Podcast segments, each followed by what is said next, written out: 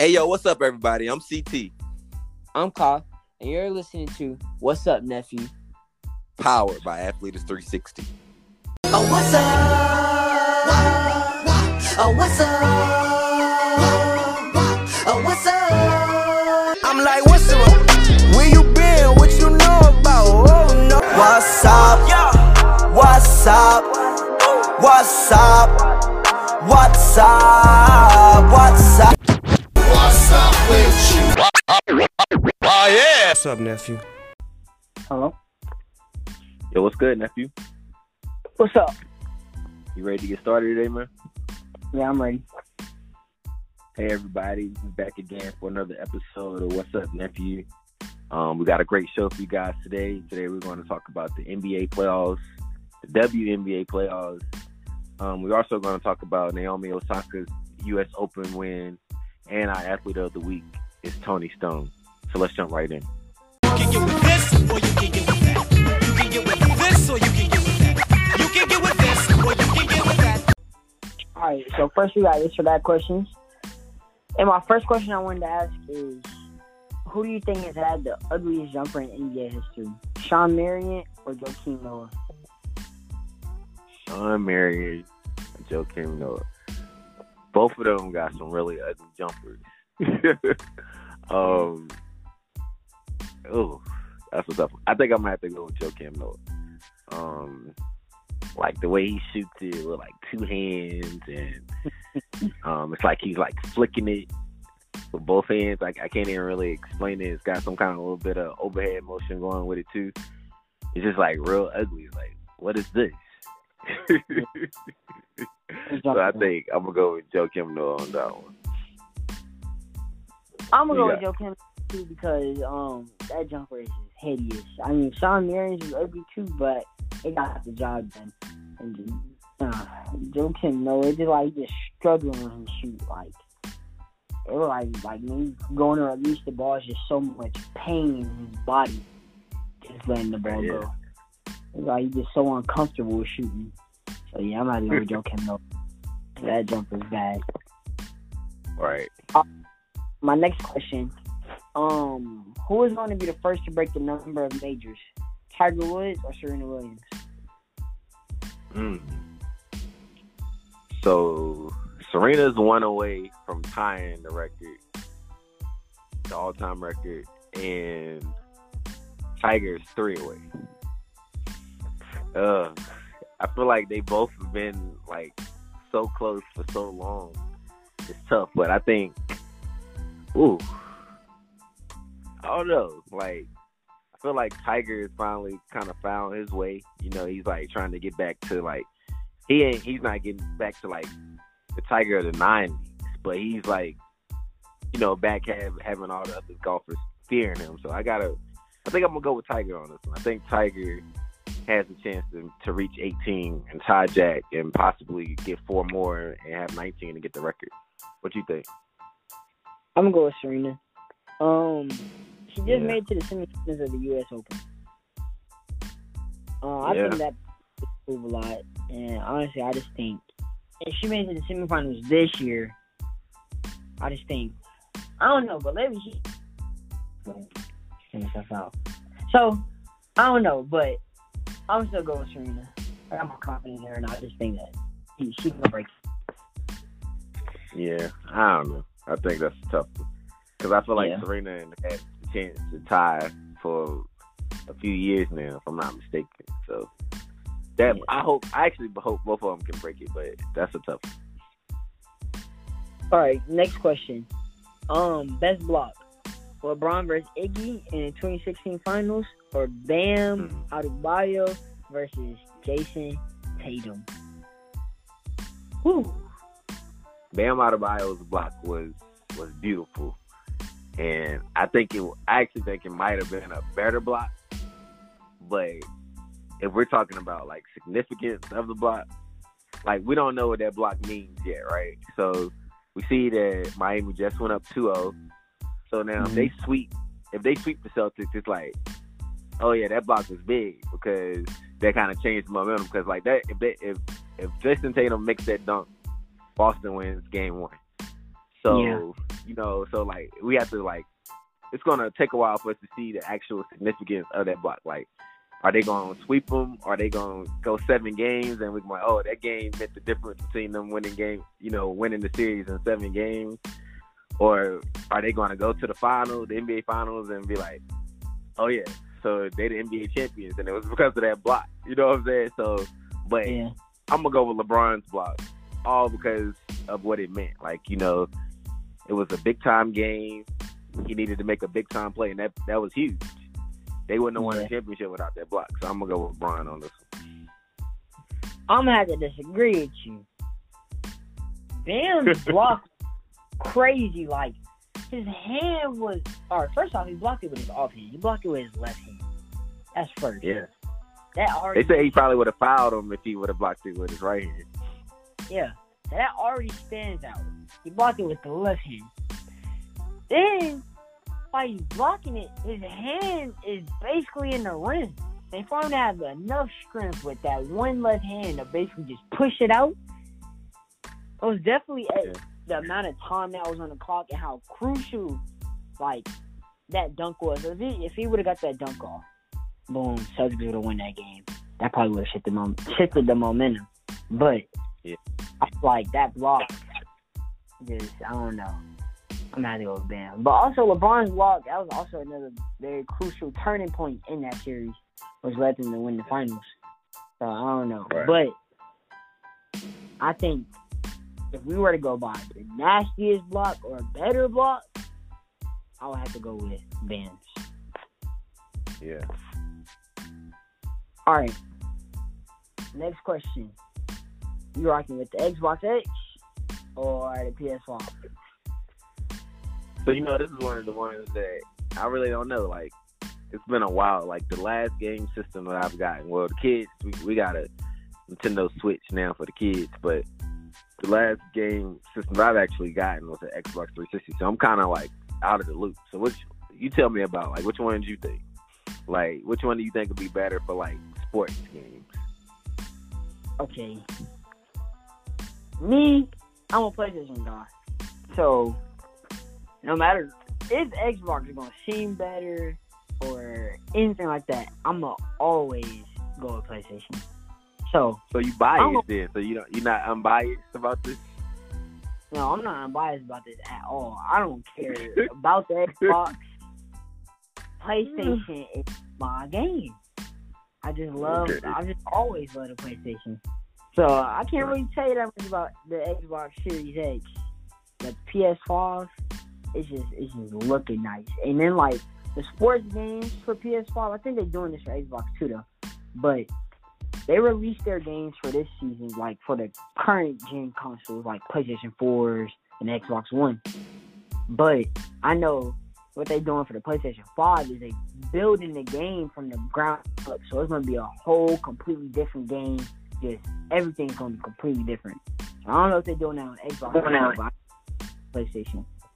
But Yeah, they probably gonna do that for all both systems. Yeah, but I'm I'm gonna do PlayStation. That's that's that's my stuff right there. Oh no, I always thought, you know, from my experience, graphics on the Xbox is just next to none. Like Mhm. nobody can beat those those graphics. So I probably still, if I had to purchase one, I think I still lean to the Xbox X. Something I will say about Xbox, dealing off graphics, it's like PlayStation with their graphics, you're more like delayed. Their reaction time is slower than Xbox. Xbox is like it's pinpoint. Everything is unless you got bad Wi-Fi. If you don't got bad Wi-Fi, you straight. You're not gonna lag. You're not gonna be delayed. Anything like you'll be straight. PlayStation, that is one flaw that that, that they do have, and that's something that Xbox is better than. And but other than that, I think PlayStation got better games. I'm I'm, I'm PlayStation guy. That's what I'm going with. all right. But that was my So last that's the last question. Yeah. All right. So um, moving on to our next segment. What's NNA? What's what's NNA? What's what's NNA? NNA? NNA? NNA? NNA? NNA? NNA? All right. So this weekend, what's happening? Um, we wanted to start us off talking about the start of NFL. Oh, okay. So NFL history has just been made. Um, the most African American starting quarterbacks in a season opener just happened in this past week. I had ten starting quarterbacks. And That's what. I want to know is like, do you think that a lot of these quarterbacks, like a lot of these teams, decided to start black quarterbacks just because of all the stuff that's going on, or do you actually think that they earned those spots? Um, I actually think. Well, let's just start up talk about a little bit about like last season. Last season, we had Patrick Mahomes, um, Sean Watson, Dak, um, Lamar Jackson. You know, they were all like killing it, right, doing their thing. So last year it was actually, you know, a lot of media pe- first people have, you know, declared last year as the year of the black quarterback. So I think that's just a, a sign of you know the black quarterbacks that are have been given a chance, to proving that they they they exist. I mean, not exist, but they can be legitimate quarterbacks, be great quarterbacks in the league, proving themselves. So I think it's a, a sign of that. Um, you know, I always, you know, I always like um, like my boy Tyrod. I'm glad he got another chance to start. He's one of those starting quarterbacks. You got Cam, he's back in the mix. So I think it's just really shown that you know these quarterbacks have proven themselves. They can play. It's not no, you know, they're just running quarterbacks. They're just athletes. It's like, oh, they got the total package. You know, they they smart. You know, they can pass, and they athletic. So I think it's really a sign of of things are changing, and you know, we give them more of a chance, giving them more of a chance to play quarterback. What are your thoughts? Um, yeah, I believe that too because last season it seemed like the black quarterbacks killed the white quarterbacks. based off that. So I'm I'm gonna go with that too. But also at the same time, like San Diego Chargers, they just drafted the quarterback from Oregon. He's supposed to be that guy. He's supposed to be a beast coming out of college. Oregon, he did his thing at Oregon, and it was like I thought that he was supposed to be the man. And then we come open week, opening week, I see Tyrod Taylor, and it's like, what happened to the dude who was supposed to be that man? And that's what just made me come up with the question: Is like, do you think that he got the spot because of all the stuff that's going on, or like, do you think that he actually earned that spot? Because based on what that kid was doing in college, he was looking like the man. They was talking like he was supposed to be the man this season, and then come to find out he's not starting. So, But yeah, but that's college. Like once you get to that speed where you got like people that is playing on the line and linebacker that's just as fast as the quarterback, just as fast as the running back, it's hard to you know say that he gonna do the same thing that he did in college. You know, a lot of times what you do in college don't translate. So, you know, Tyrod is proven. You know, he's proven that he can not turn the ball over and you know carry a team. He can even get. He's even got a you know a couple of wins in the playoffs under his belt. So I take Tyrod into. I don't know if it's like Tyrod is our guy forever, or is or is it a Tyrod is our guy until we get this quarterback ready to where we feel like he can, you know, contribute. But um, also what I wanted to say about this is like, you know, looking looking at college football right now and looking at the quarter the, the quarterbacks that are leading the way now, I think it's gonna we're gonna have a long history of of black quarterbacks um, starting in the NFL. You know, because I think you know Justin Fields, he might be one of those guys that can come right in and play right away as well. There's a couple other guys that you know I'm keeping my eye. So yeah, that's what I wanted to say about that. But um, yeah. So also with the NFL, I wanted to talk about like the Chiefs fans' reaction to the um unity, the unity, the unity protest that the players made. You know, so the players they didn't kneel or anything for the national anthem, but you know they came out and they all locked on both teams, and the crowd booed. What, what were your What was your reaction to that? Um, the booing is it was just kind of like okay, y'all y'all didn't like when we were kneeling, Now we're we're not doing anything to discriminate against the national anthem or anything. We're not taking the knee. We're not doing anything. We're standing up for it. We're still playing it, and it's like y'all still not satisfied. So like in my mind, I'm kind of thinking it's like no matter what we do, they still gonna try to find something to hate on us about. Yeah, and it, kind of shows that it wasn't about the flag, right? Yeah, You know, it it was it was something deeper. It was like it it was almost like. So, do y'all like not want us protesting the way we've been un- unjustly treated? Because we didn't kneel. Like that was your complaint. You don't disrespect the flag, so they didn't disrespect the flag, and y'all still got a problem with it. So it's like, okay, we see we see how y'all really feel. um, so let's let's move on to a little bit of NBA action. Um, whew, your Clippers. I think I'm. I just want to open it up talking about your Clippers, man. What happened? They're out of the playoffs. Oh. Okay. Kawhi Leonard. Choke. Paul George. Ooh, Choke. ooh. To be shooting six for 22 from the field, and you supposed to be the guy. You supposed to be the man. Shooting six for 22 from the field. And Ooh, you said playoffs choked. He went one. He went one for 11 in the second half. That's two points in the second half. Yeah. That's horrible. And he's supposed to be the man. And then Paul George probably had like one or two good games throughout this whole playoffs. And it's like Kawhi wanted you, he got you. And now you're not Yeah. producing. You're not putting in no type of effort. Right. So I don't know. I'm mad. So mad. Yeah.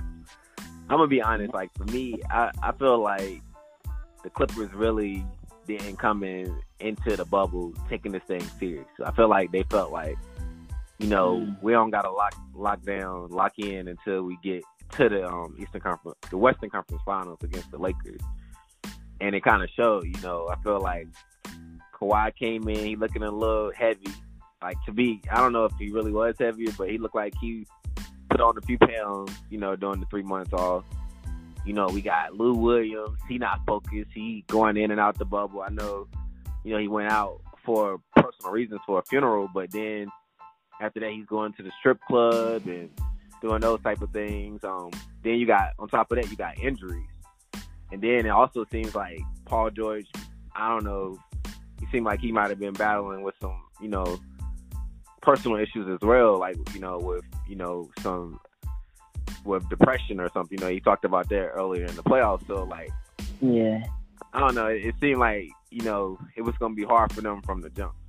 And then you know now today it came out that it's also like some chemistry things. Like it was like some, you know, they weren't the players weren't getting along or whatever. And, you know, they blaming each other for certain different types of things, and people other players aren't taking responsibility. You know, so to hear all that, it's like okay, so they wasn't really ready. You know, they wasn't really Yeah. ready for the bubble. This wasn't gonna be their year. So yeah, so now they're at home.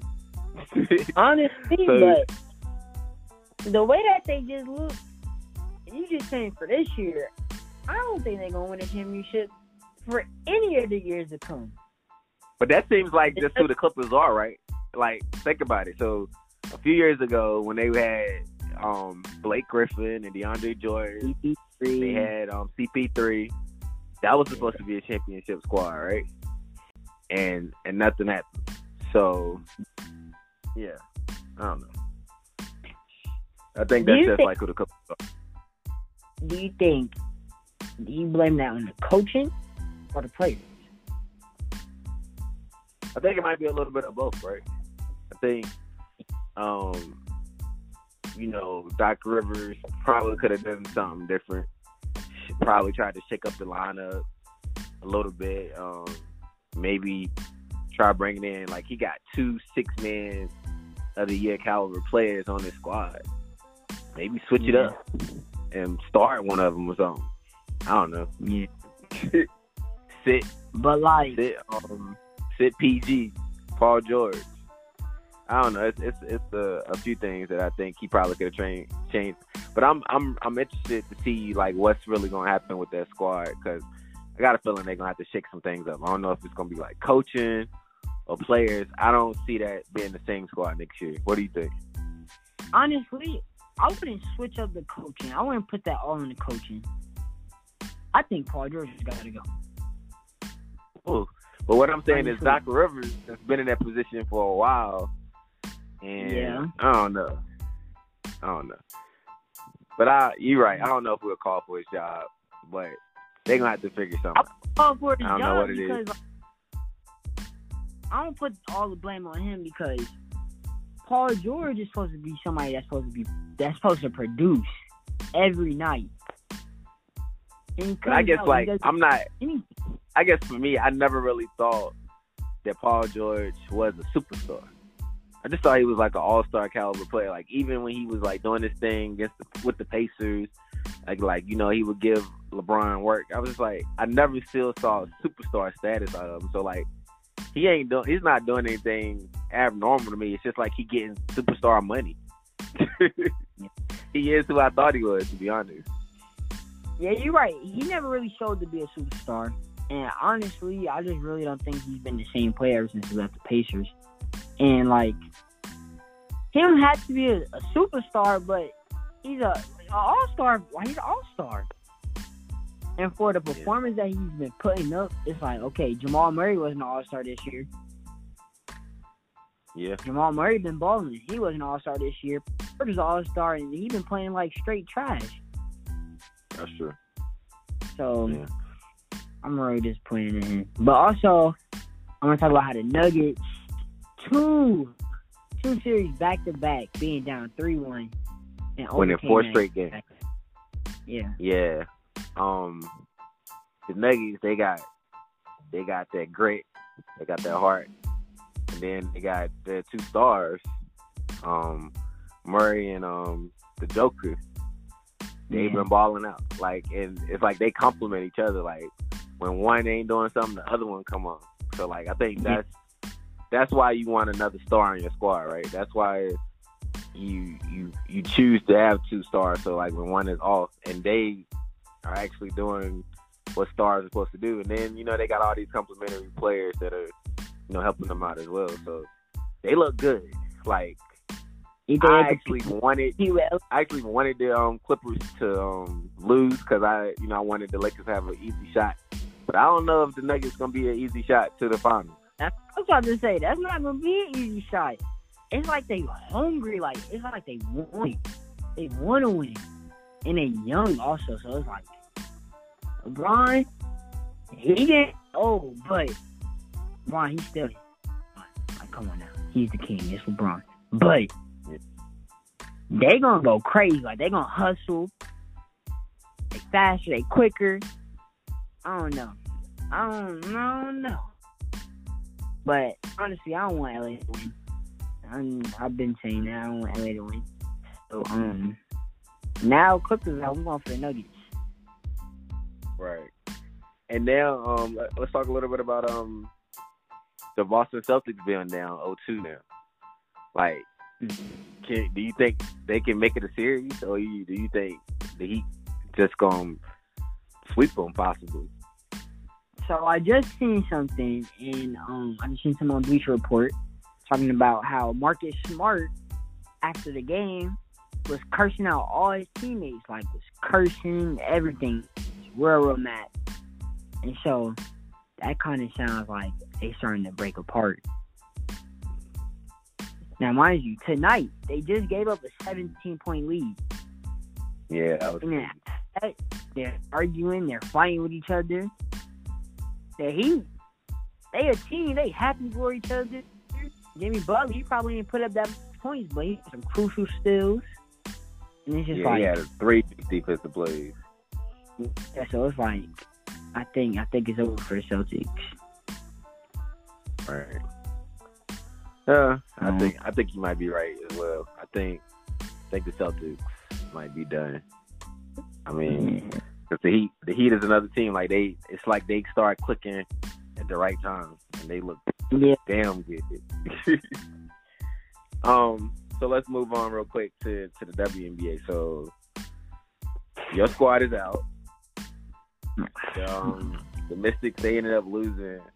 So right now, the playoff picture in the semifinals is looking like it's going to be Minnesota versus Seattle, and if Connecticut can hold on against the Sparks, like they, uh, it's like the fourth quarter, and they up like by almost twenty.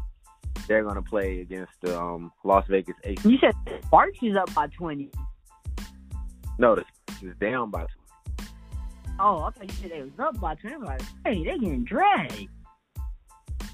No, yeah, they get the Sparks are getting drugged by Connecticut. I, I know. I thought you said Oh, okay. the opposite. Oh, okay, okay. So yeah, so like, who you think is going to make the finals between those two games? I think I think it's going to be um the Aces and, and Seattle. I think it's going to that's going to be the final matchup. Aces in Seattle. Um, I want Mercury in there. I don't know. Mercury lost. Is They lost today. They out. They lost today. Yeah, they lost by one point. All right. All right, so I'm about to go to Seattle. I'm about to go to Seattle and Connecticut. Okay, we'll see. Like, I don't think you can vote against A'ja Wilson. You know, she was just named MVP today for the um the Aces, and like she's been balling out ever since she been in the wubble. So I don't think you can count against her. Like, like I think I like her against anybody, any matchup. I don't think nobody can stop her. So I'm gonna go with her squad on that. And um, so we'll see. We'll we'll continue to talk about that. And then lastly, on our what's happening topics, I wanted to talk about Naomi Osaka. She just won the U.S. Open again for the second time. What are your thoughts? Um, on her winning. Like, what are my thoughts on her winning? Yeah, what are your thoughts on her winning? And maybe talk about like the way that she, you know, represented it. You know, for like she protested with the and brought, you know, um, she brought attention to you know police brutality with the mask and all that type of stuff. What are your thoughts about all that stuff? Okay. First, I'm glad that she won. Um, she was one of the people that won in the um final. It was between I wanted her and um Serena. Serena came up Right. short. But I'm glad that she won. That's first.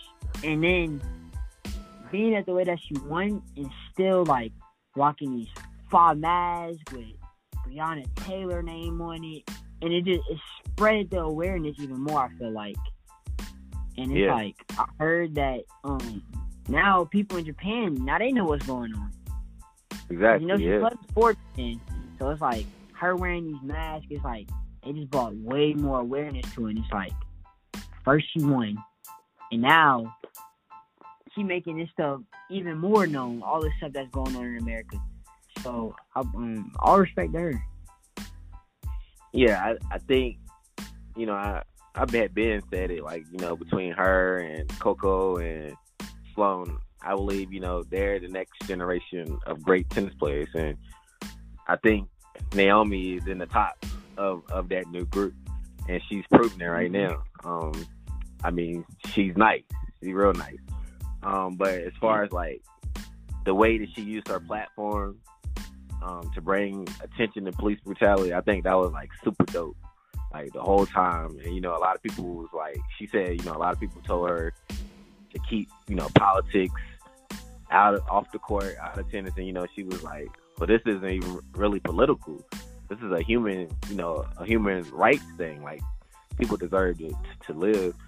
So, but she said, you know, I plan on being on the TVs for years to come, and I think she really will be. So I think, you know, she is one of them athletes.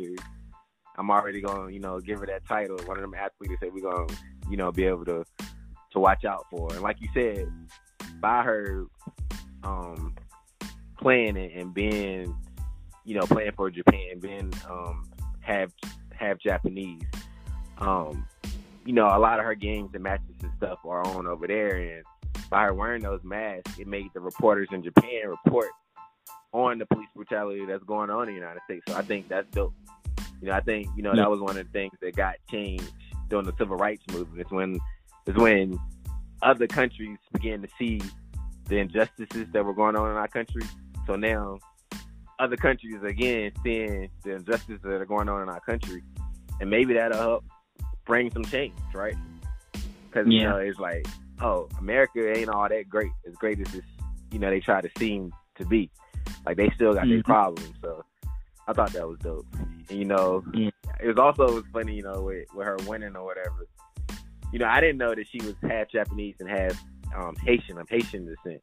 So it's like, okay, so you know, Ha- Haiti they overthrew their government. So it's like, okay, so like she really with it. Like like she she serious Yeah. about this. Like she she got the the um the heritage or the the, the background to back up, you know, her protest. But then it was funny, you know, she's dating the rapper Cordae.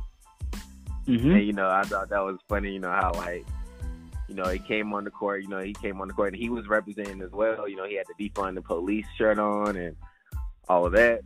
And then I just thought it was funny. Um, you know how, you know, she had won and then they were taking the pictures and you know he didn't want to get in the picture. He was like, so like get in the picture. You know, the memes was like when you when y'all knew and loved, and don't know if you can be in the family pictures a lot. So you you'll probably be dealing with that soon, or have you already had to deal with that? I mean, the type of person I am, I wasn't like the girl I've been with. I'm finna hit like two years with her. So like I've been with her for a minute. I've met her family and all that, and it's like even when I did meet him, it wasn't like I was like nervous or shy or anything like that. Like I mean, a picture came up. But you wasn't trying to jump in the picture. So so when when y'all graduated from from middle school and you had to take the pictures, you was just jumping in her pictures. Oh no, it wasn't like that. So yeah, I remember those. Yeah, you know, you you go over, you know, you dating, and you know they the family taking pictures, and then you be like, you know, you just like I'm gonna chill out, but you know, lay back, play the cut, and they be like, come on, get in the picture. Like, oh, oh me, y'all want me in the picture, or you do the thing like, oh, I take the picture. Let me take the picture. Y'all just they be like, nah, you jump in. So I was like, okay, so.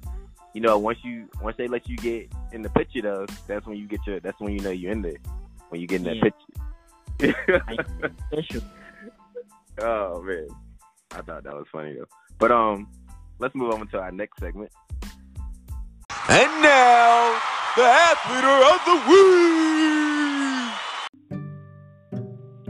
All right, so this week's athlete of the week is Toni Stone. So I I'm not going to even ask you, you know, have you even heard of Toni Stone? Because I know you haven't. So so one of the things, like even if you never have watched baseball in your entire life, like some of the names that you're probably likely have heard of are like Jackie Robinson, Satchel Paige.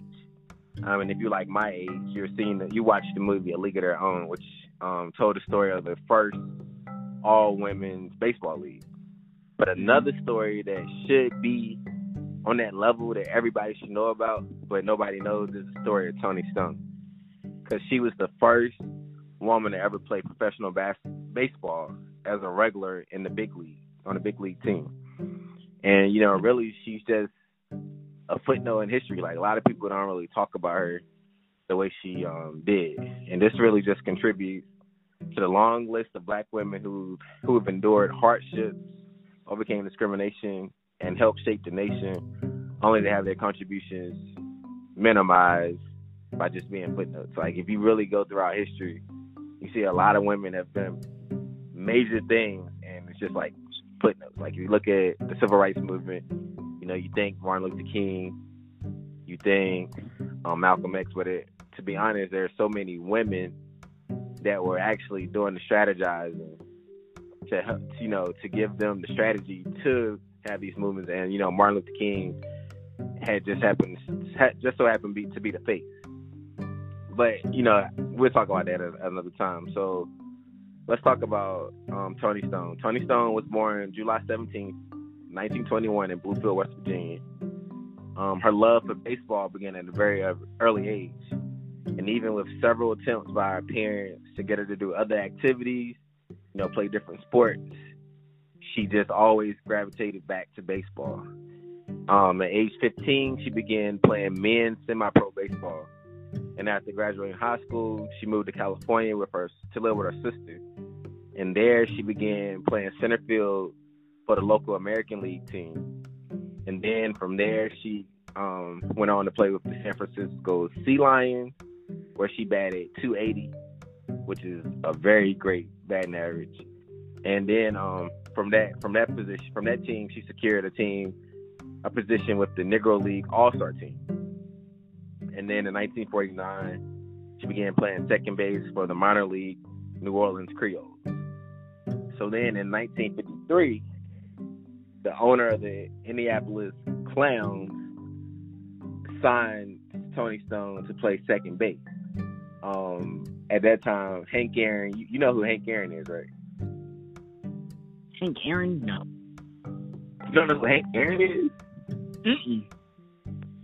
Hank Aaron was like the man, like in Atlanta. He was like he um at one point had the all time had the most home run in MLB history that um Barry Bonds broke. He's a, a Atlanta le- legend.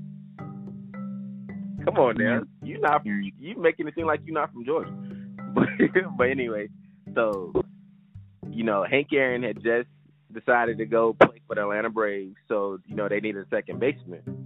So it's the owner of the Clowns, you know, offered to sign to to sign Toni Stone. Um, and by him signing her, she, you know, she was on a team. They attracted more spectators. They got more fans than ever. Um, she ended up playing 50 games in the in the one season that she played with them. She batted 243, and in the ex- expedition game exhibition game, she hit off the hit a single off the legendary play, player Satchel Paige and that was the only person. She was the only person to hit off him in that game. But you know, her her career really wasn't easy. Like, you know, she didn't. It just wasn't like, oh yeah, I want to play baseball, and this is gonna be easy. Like, she endured a lot of um str- many struggles during her playing days. Um, one was like there was an all women's league, right? It was an all women's league for for um all base, women's baseball league, but it was it was segregated, and it claimed that only white women met the um the beauty standards to be able to play in that league. Like I guess they felt like you know black women weren't beautiful enough or something to be able to play in the league, so she couldn't play in that league. And then she also wasn't met with open arms to play in the Negro leagues either. Um, the manager of the Clowns, he once told her that she better stick to knitting and home cooking for her husband. So she had to deal with stuff like that. You know, other players said, you know, similar stuff like you should be at the house making biscuits for your husband, not on the field. Um, you know, the team they wanted her to wear to wear a skirt while playing Mhm. baseball for more for sex appeal or shorts, and she refused to do that. Um, and then there was even players that like um were like spiker, like spiking is like when you like slide into a base and you like have your cleats up because you know major league players wear cleats, metal cleats, so they would have their cleats up and they were actually like spike her because you know they was like I'm gonna take out this woman on second base. So she did she did endure with all those things, you know, as a player, you know, to be you know being the first woman player. So you know, just fast forward to 1991, her and other Negro League players were honored by the Baseball Hall of Fame. And in 1993, she was inducted into the Women's Sports Hall of Fame.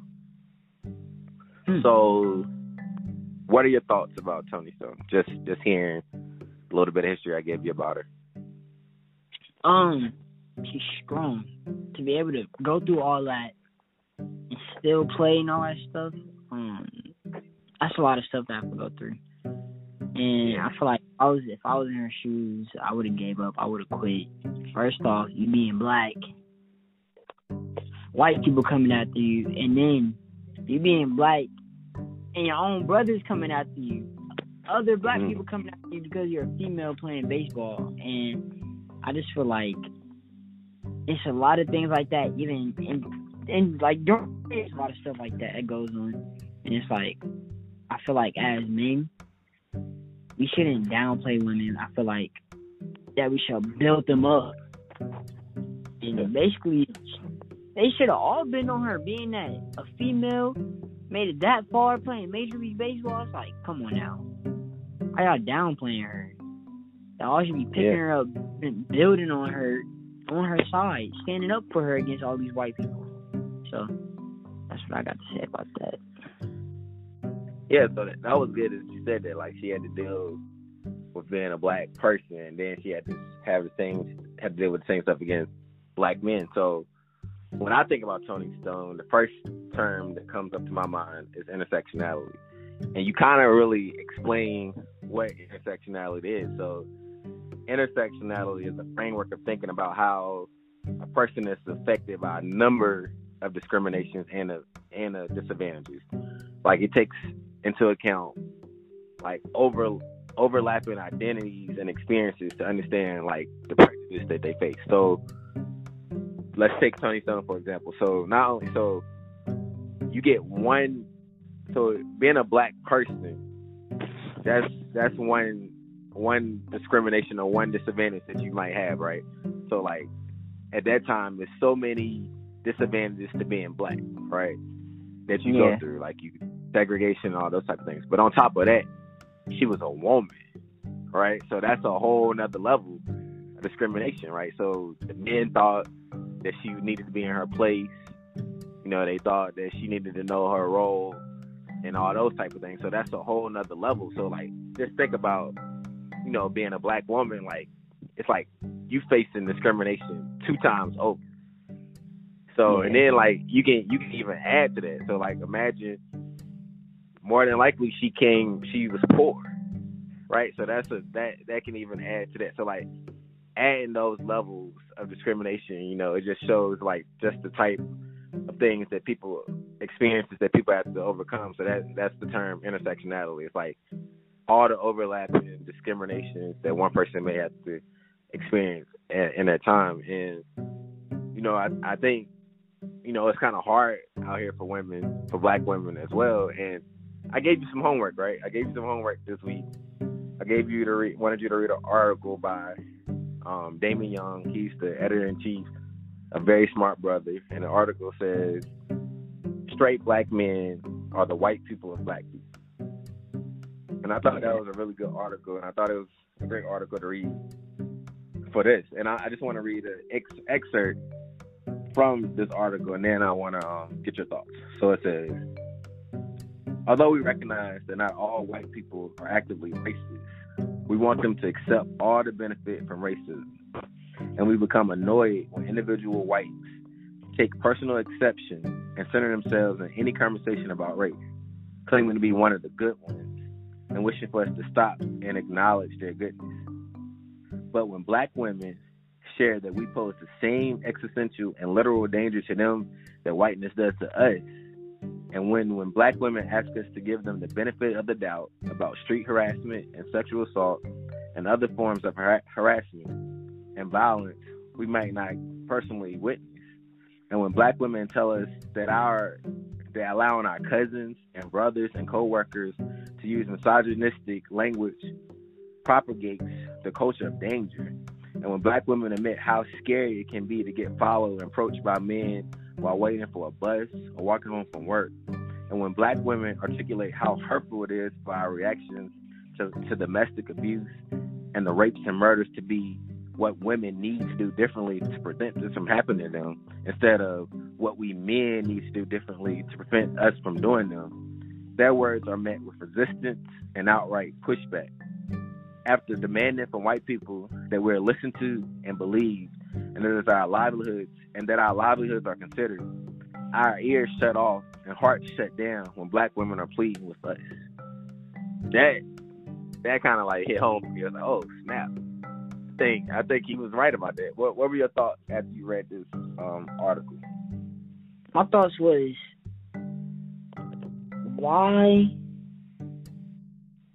as a like as a black person why do we not pick each other up? Hmm. Us as black men, what we should do is when women come to come to us with these problems and stuff like that, instead of thinking like, oh, what they should have done, what they should have done to for none of that to happen to them and stuff like that, we should protect them, Mm. stand up for them, help them. It's bad when first she's already black, so she's scared to walk outside at nighttime because okay, cops. You never know what they might be on on that night. And then they also got to be afraid and be on the lookout because you never know. Somebody might Yeah. run up on them and boom. So it's like, as a black man, I feel like we all, all black men, instead of downplaying and, oh, you should have did this, you should have did that. No, we should have did something. We should have been there. We should have protected her. We should have helped her. So, Yeah, yeah, I agree. I think I think one of the other things that you know, as as as men, as black men, what we do is like we kind of you know hold this role up of, of like a, as a strong black woman. So Yeah. like being like being that they're strong black women, it means that you know we feel like they can hold any of these all these things, right? So you'll be all right. Like and another thing, like dealing, you know, as many, you know, black women that I have in my life, that you have in my life, they really, they don't complain a lot, right? They don't Yeah. always, you know, let you know that they're what they're going through and all this time. So it makes it seem as if they're handling these things. But I think, like you said, if we want to be in these roles as men, we should protect them, and we should, even though if they don't express, we should know, you know, what's right, what's wrong, and um, we should see them. You know, you know, I always think about, you know, the movie that Ava DuVernay's documentary or movie when they see us, and it's like, you know, white people don't don't really see us, right? They don't see us the way that we see each other, and I think that's that's one of the things that we got to do as black men is we got to see our black women. If we see them, we'll know that these things that they're going through, and we'll know that in a lot of ways we are the problem. We're the main problem for them, and we don't hold them down the way that they hold us down. I think we do got to do a better job of that. We're we're all black women, like even like trans trans black women. So, um, yeah, um, so yeah, that was our athlete of the week. Um, Toni Stone, you know, pioneer. You know, I think she should be talked about. Like, I think we don't have women's sports, you know, at the level that they. I think it, it could be a lot of improvement for women's sports, but I don't think lim- women's sports would be at the level that it is today without pioneers like Toni Stone. So, shout out to her. Um, and um, that's our athlete of the week. So let's move on to our last segment of the day. Ask Uncle Nephew. All right. So our last segment, ask Uncle Nephew. Um, this question is actually for you. Um, it was actually submitted through our um, Instagram account. So what it says is it says, I feel like I'm the only person on my team that takes it seriously. My teammates play all practice, never want to do what they're supposed to do in the weight room, and don't put in extra work. Should I keep trying to motivate them or worry about myself? Okay, so I, I think I'm actually I'm gonna go first and then I'm gonna let you go. Um, this is a, a really good question. Um, um, I will say you continue to, to work hard, and I, I think sometimes you like working hard and stuff like that is contagious, right? Basically, well, hmm. shoot, you know, dang, let's take me for like CT. Yo, he had four touchdowns last night. And I see him, he put in extra work. I think stuff like that is contagious. You know, I, I think, you know, hard work and those type of that kind of play is contagious. So hopefully, you know, the thing is like keep your high level of intensity, keep putting in the extra work. And I think hopefully it'll it'll rub off on your teammates. In this case, I think your actions will speak a lot easier and then I'm just thinking about a lot the actions speak a lot more. And I'm actually thinking about a perfect example of this is Jimmy Butler, right? People don't, you know, people say, you know, Jimmy Butler is this type of guy, you know, he's a can be like a bad teammate and stuff, but his Jimmy Butler's teammates love him, and Yeah. I think he- what his play is contagious. Like he's the star of the player. He's unselfish. Um, and I think you know it's like shoot, we got to get up. I, you know, I I remember like when Jimmy Butler first got with um the Heat. You know, I remember he was doing these workouts and like he would just be working out like we working, and then you know the next day he had another teammate with him, and then the next day he had another teammate with him. So I think if you just like have like a, a contagious, um, inviting attitude and just do your thing, I think your teammates would follow suit. I know that was long. So what you think, Makai? Um, honestly, I do say focus on yourself, but you can't forget about your teammates because honestly, the way I think and look at it is you're not gonna get looked at if you're not winning. You can't win without your teammates. So I feel like you still should try to motivate them. If they don't listen, they don't listen. But I feel like you still should try.